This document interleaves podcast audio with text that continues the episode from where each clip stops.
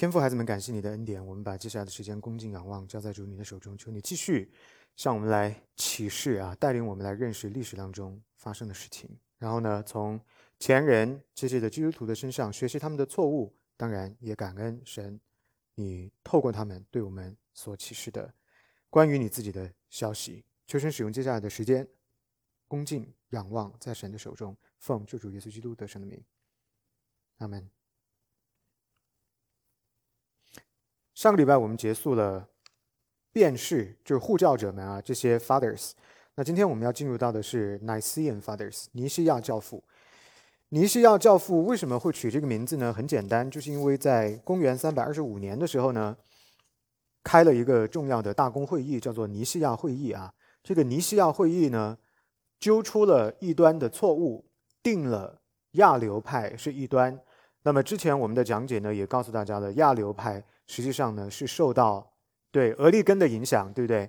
受到俄利根的影响，因为俄利根的很多的融合的这种方式呢，打下了异端的基础，所以亚流派就是他打下的基础，在这个基础上结出来的一个异端的果子。那么在三百二十五年尼西亚会议的时候呢，定下了教义的一些的信条，其中呢，定夺了耶稣基督的神性跟人性的问题，也就是定了亚流派为异端。那么尼西亚。教父是什么人呢？就是在这一个时期承认尼西亚大公会议，并且任信尼西亚信条的这一批的教父们，所以他们都被统称为尼西亚教父。那么尼西亚的信条，这个 Nicene Creed，大家有机会下来找来读一下，你会发现在基督论上头啊，它是有非常非常重要的意义的。尼西亚教父们呢，他们是维护支持这个。尼西亚大公会议所定下的这个信条，同时呢，因为啊，他们要纠正亚流派的错误，所以呢，他们就在这个大公会议的时候呢，就耶稣基督的神性做了一个探讨，得出的结论是耶稣基督有完全的神性哈。同时呢，耶稣基督与父同质，质量的质与父是同质的，the same substance。啊，as being of the same substance as the Father，所以父与子是同质，而且呢，耶稣有完全的神性。大家根据这个的，你就可以知道亚流派讲的就不一样。亚流派呢，就是讲耶稣他是 secondary 哈，他是 lesser being，lesser divine being，是不是？那这个是从哪儿来的呢？俄利根记得吗？他对 logos 的解释，我之前跟大家讲过，他对约翰福音 logos 这个词的解释，认为世界是由这个 logos 创造的，但是这个 logos 不是 God。而是 lesser God，是更小一点的 God，而且呢是什么呢？从属于那个 greater God，对不对？所以耶稣就变成一个 lesser divine being，变成一个次等的神。那么直接在亚流派的理论当中，就变成了耶稣没有完全的神性。而尼西亚的大公会议就纠正了这个错误，回归到圣经，耶稣基督的神性是完全的，在这个大公会议上得到了肯定。好，这个呢是尼西亚教父们他们的时代背景，还有在神学教育上边、教会历史当中一些重要的教育发展的背景啊。那我们来看他们的代表人物亚他拿修，对不对？是不是这么翻译啊？中文亚他拿修，OK，OK，亚他拿修，Yes。亚他拿修呢是生活在主后二百九十三年到三百七十三年，其实活了大概八十岁啊。那么，在尼西亚大公会议召开的时候是主后三百二十五年，那么他大概呢，也就是个三十几岁，三十二岁左右，所以算是个 young man，是个年轻人啊。那么亚他拿修呢，在教义上边，教义的形成历史上边呢，被视为是神学宗教改革者，叫 theological reformer。那他主要的功绩或者他主要的贡献呢，就是。纠正了他的前边这一位俄利根教父在合成新柏拉图主义跟基督信仰的产生的一系列的错误，所以呢，我们可以把它理解为亚他拿修，把它理解为为俄利根清理战场的这么样的一个人哈，就是打扫他遗留下来的各种各样的乱七八糟的问题。这个道理非常的简单，如果你的前人呢是尝试用合成的方式将哲学跟基督信仰融合起来。我们上一个礼拜在回答那些问题的时候，看到这个起点本身就已经怎么样错了，对不对？它不是建立在圣经的启示，而是建立在哲学的体系。所以这个起点本身就是错的，当然不可避免的就会遗留很多的问题。因此呢，这样的一个行为过后的战场需要有人来帮他打扫干净，就是 clean and pick up the mess，对不对？有很多乱七八糟的东西。这个人呢，就是亚他拿修。那么在亚他拿修的主要的功绩里边呢，它是针对亚流派。呃，我们要看一下啊，虽然尼西亚大公会议呢已经定了亚流派为一端，但是呢，亚流派并没有立即消失，它还持续的发展了很长的时间。亚他拿修呢，主要是针对亚流派的主张，强调上帝的一体性以及上帝的简单性。这个中文讲起来好怪，就是 unity in the simplicity of God。它没有复杂，没有复杂的东西啊，是 one God，是一个神。那么亚流派的主张是什么呢？亚流派认为啊，因为神呢是一个简单的统一体，所以呢。神的里边不可能有两个位格或者多个位格，所以呢，亚流派得出的结论呢，就是 Jesus Christ 不可能是神本身，because God is simple，because God is a unity。好，那么亚他拿修呢，肯定了他们的这个切入点：上帝是不是一个 unity 呢？是的。上帝有没有 simplicity 呢？有的。但是他否定了他们的结论，啊，也就是说，亚流派认为神是一个。单独的个体，同时呢也有 simplicity，但是他们得出结论，因为这样呢，耶稣基督就不可能是跟父同性质，而亚他拿修却说不是这样的。那么他的辩驳的方法是什么呢？他辩驳的方法是叫做 creator creation distinction，造物主跟被造物的区别。那么这个造物主跟被造物的区别，在我的教导里边，你们是常常可以听到的。这个呢是一个正统教义。可以叫做我们 Christianity 或者我们 Christian worldview，我们基督徒的世界观的一个基础，也是我们基督徒根据圣经启示正统的神学所得出的一个基督徒形上学的重要根基。造物主跟被造物就是有区别的啊。那我们来看他是怎么样辩驳的。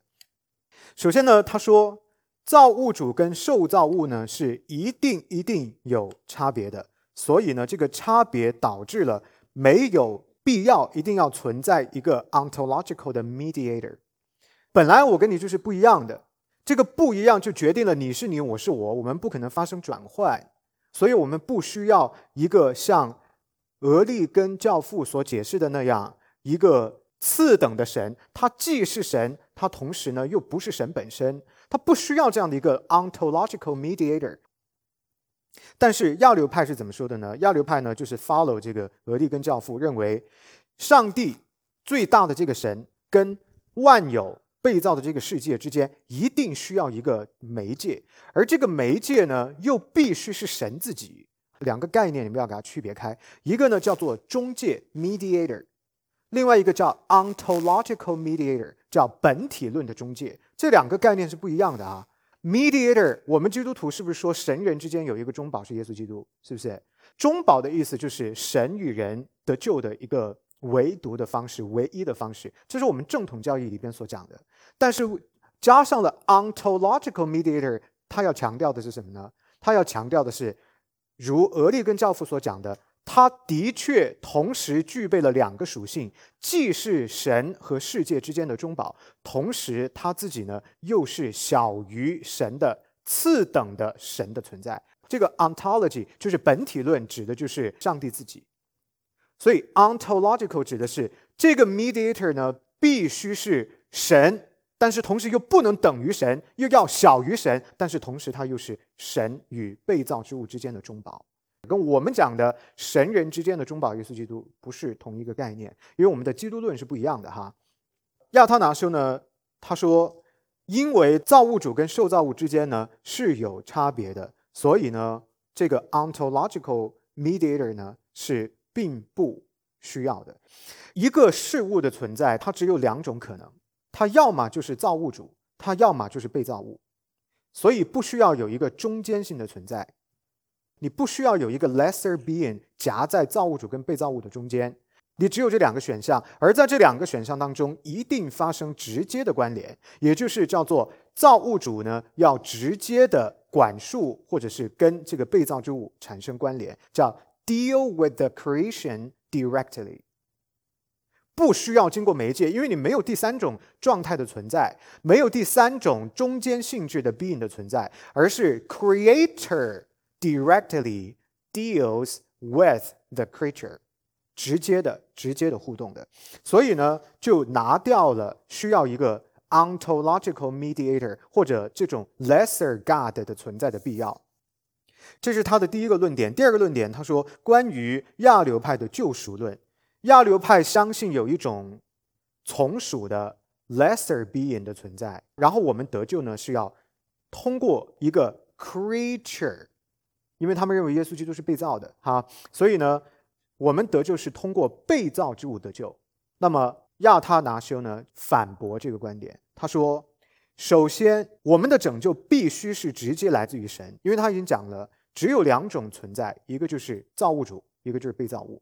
被造物要得救，只能是通过造物主；拯救必须来自造物主，这是你唯一的选项啊。所以呢，他说，God alone can save，只有神可以救我们。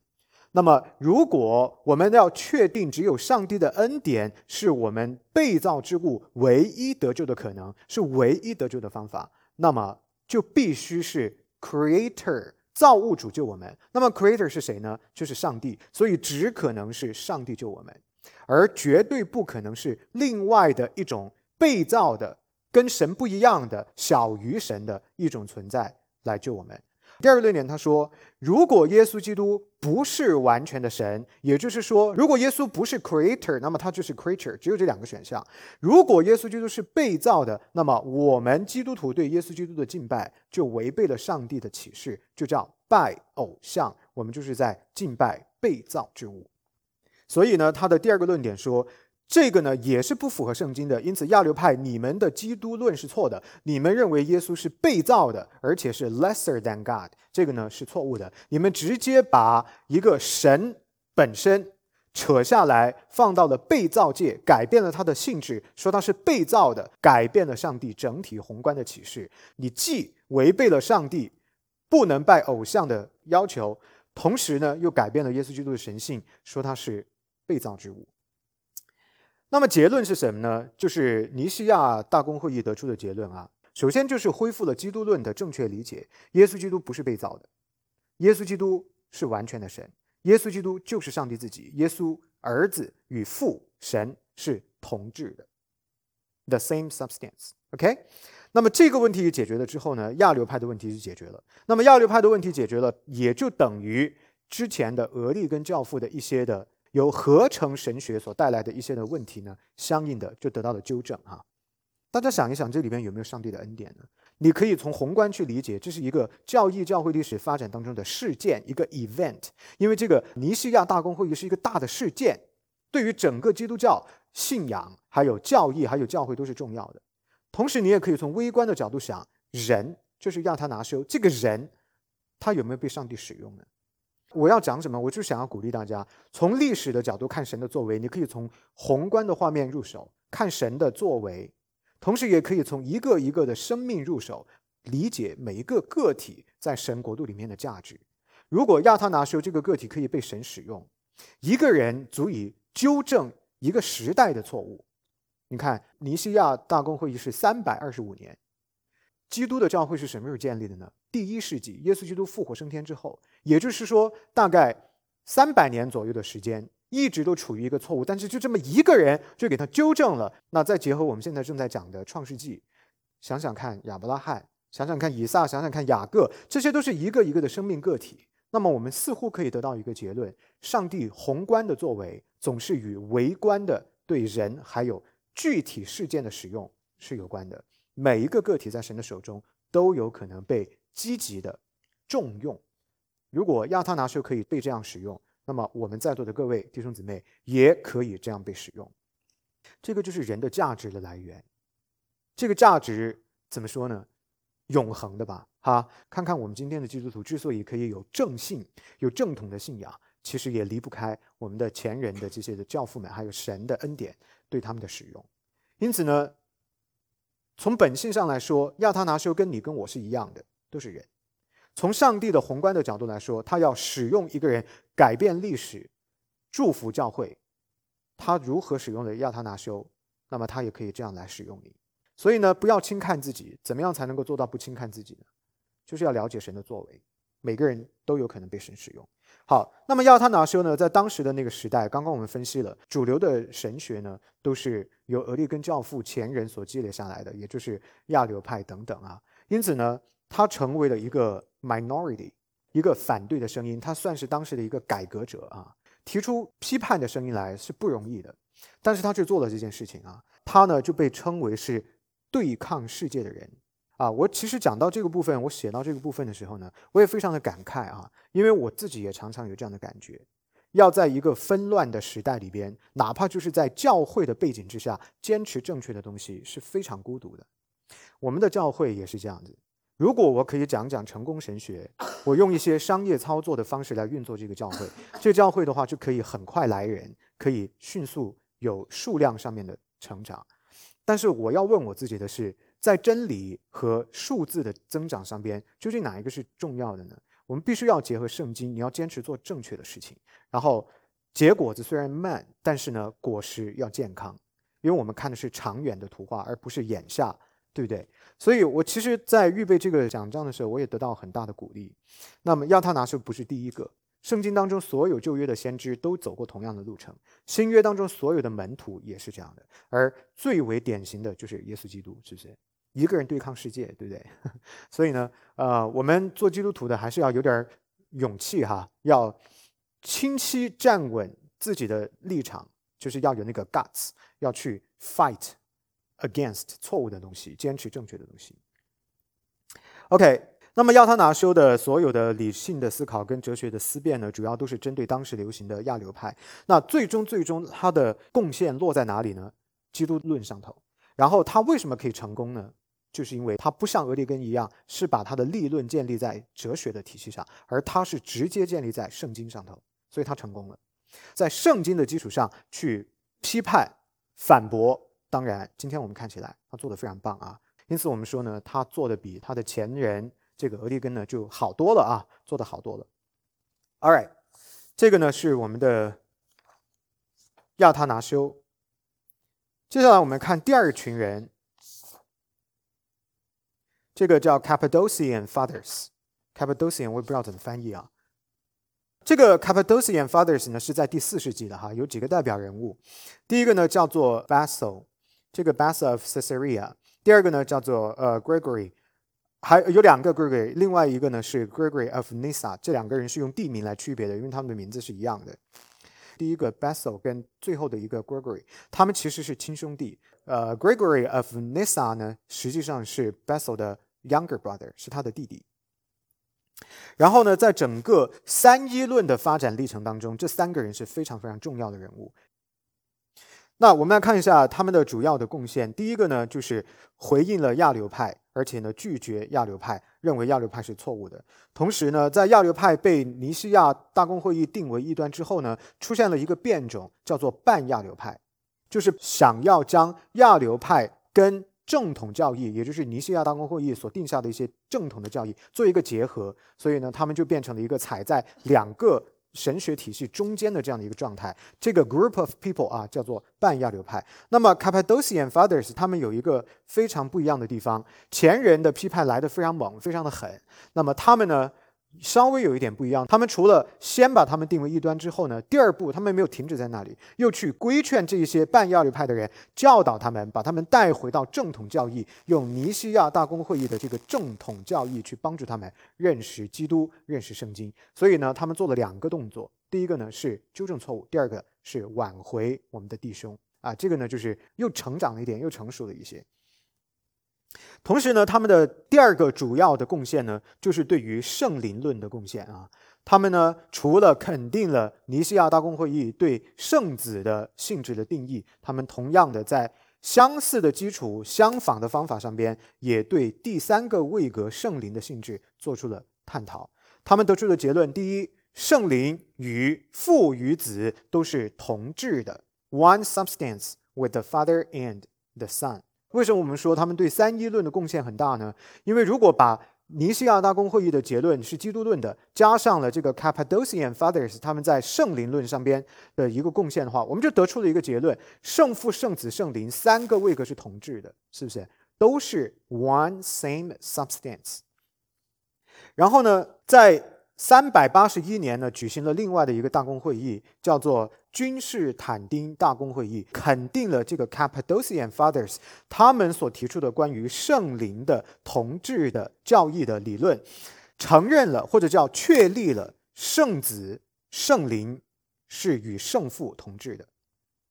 所以呢，我们在这就看到了两个非常重要的大公会议，一个叫 Nicene 尼西亚大公会议，三百二十五年；第二个呢，就是。Constantinople 三百八十一年，各位弟兄姊妹们，大家要记住这些重要的大公会议。如果你记不得日期，但是你要懂得这个概念，什么叫做大公会议？就是教会集合起来就教义的问题进行探讨，这个叫大公会议。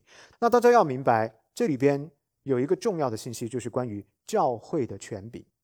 保罗在使徒行传里边，就外邦人得救要不要受割礼这件事情，有没有用同样的方法呢？我告诉你，所有的这些大公会议都是根据圣经所启示的模式在运行的。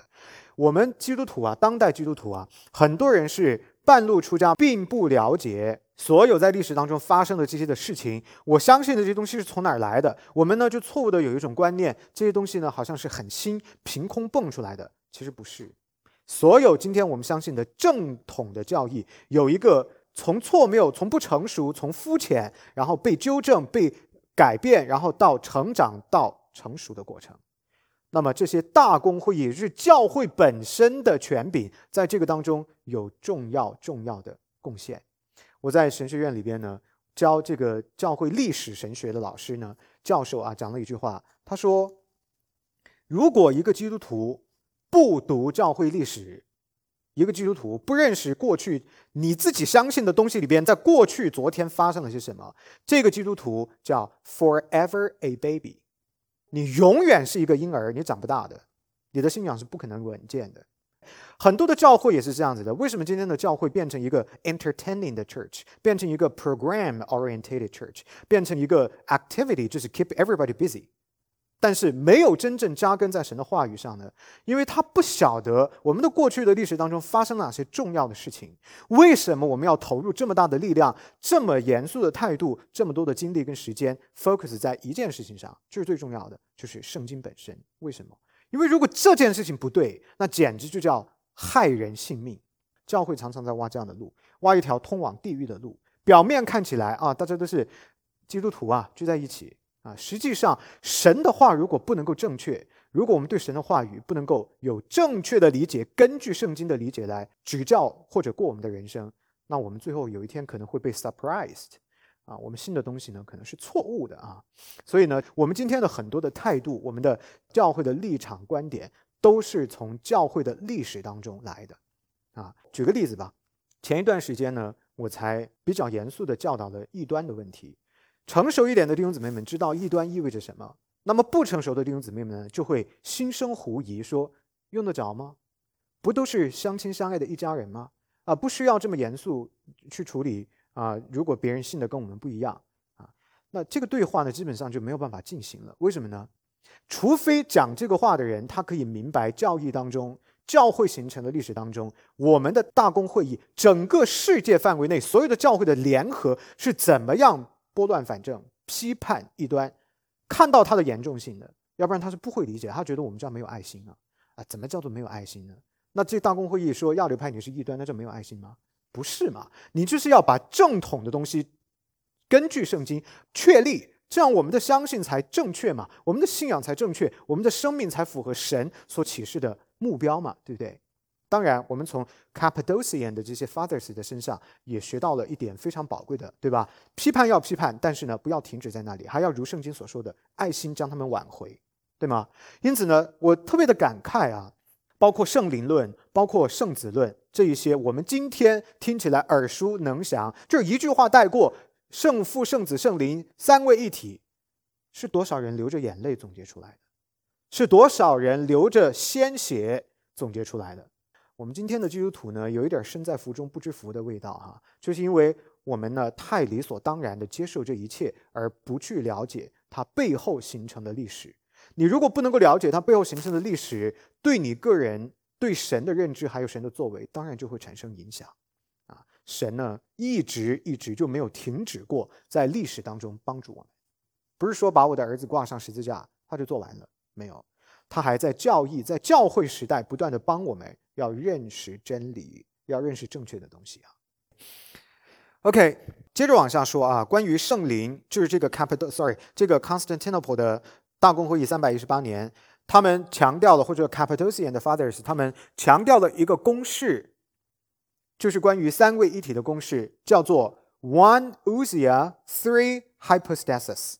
One Usia 就是一个本体，Three Hypostasis 就是三个位格。这就是哪一个词的解释呢？三位一体的解释，是不是？从哪儿来的？从 Cappadocian Fathers，你在哪里确立的？在君士坦丁大公会议确立的，三百八十一年。各位弟兄姊妹，离我们已经一千多年了。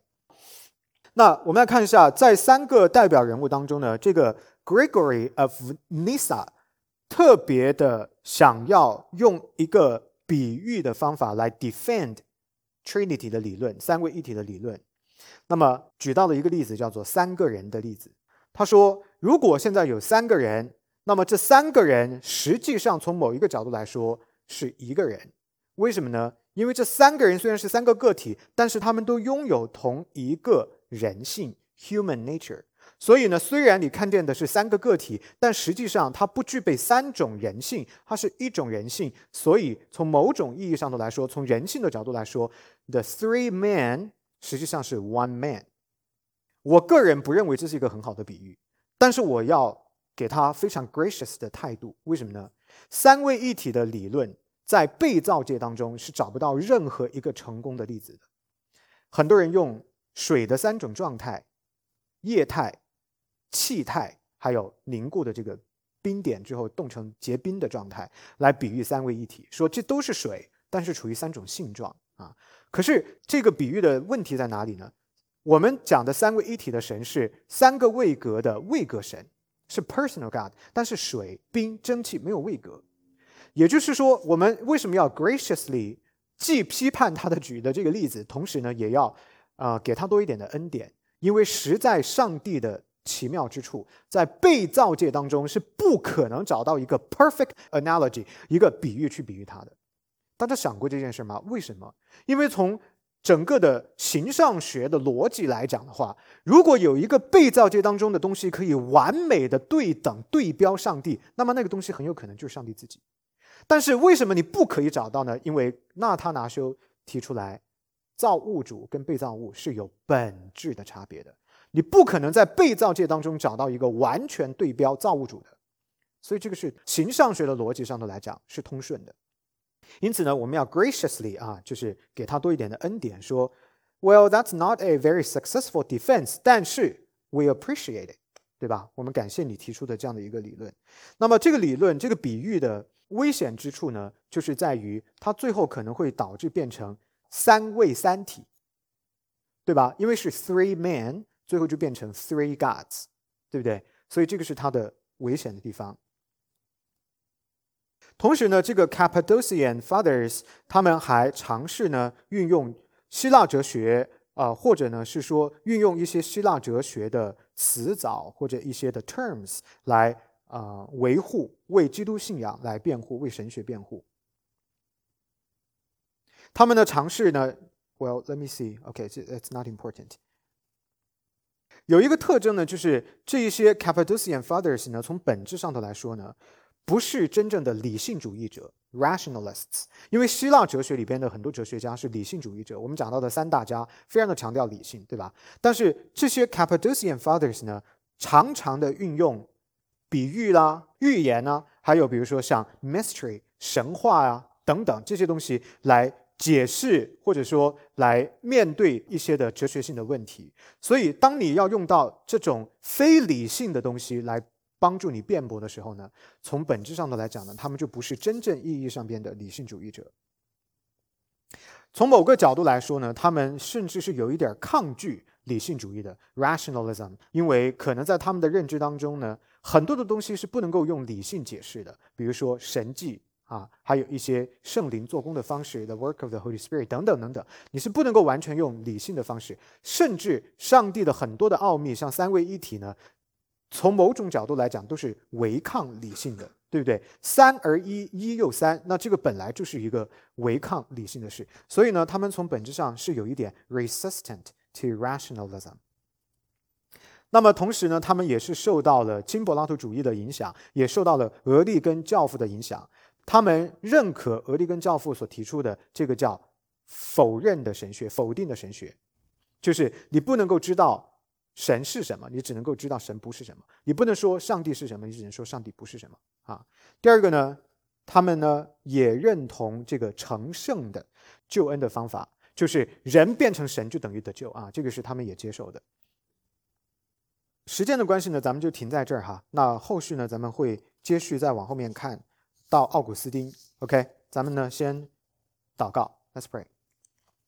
天父，我们感谢你，谢谢你在历史当中的作为，帮助我们啊认识你是怎么样带领我们啊一步一步的从早期的教会啊经过很多的错误，然后被纠正，到今天形成我们对你的认识。天父，我们求你继续的带领我们啊对我们的心说话，然后呢也叫我们可以在前人的错误上边汲取经验教训，也可以举一反三。用来看到我们今天所处的这个时代有很多神学的错谬，让我们可以更坚定地走正确的、建立在圣经基础上面的道路。感谢天父垂听孩子们这样不配的祷告，奉主耶稣基督的名，阿门。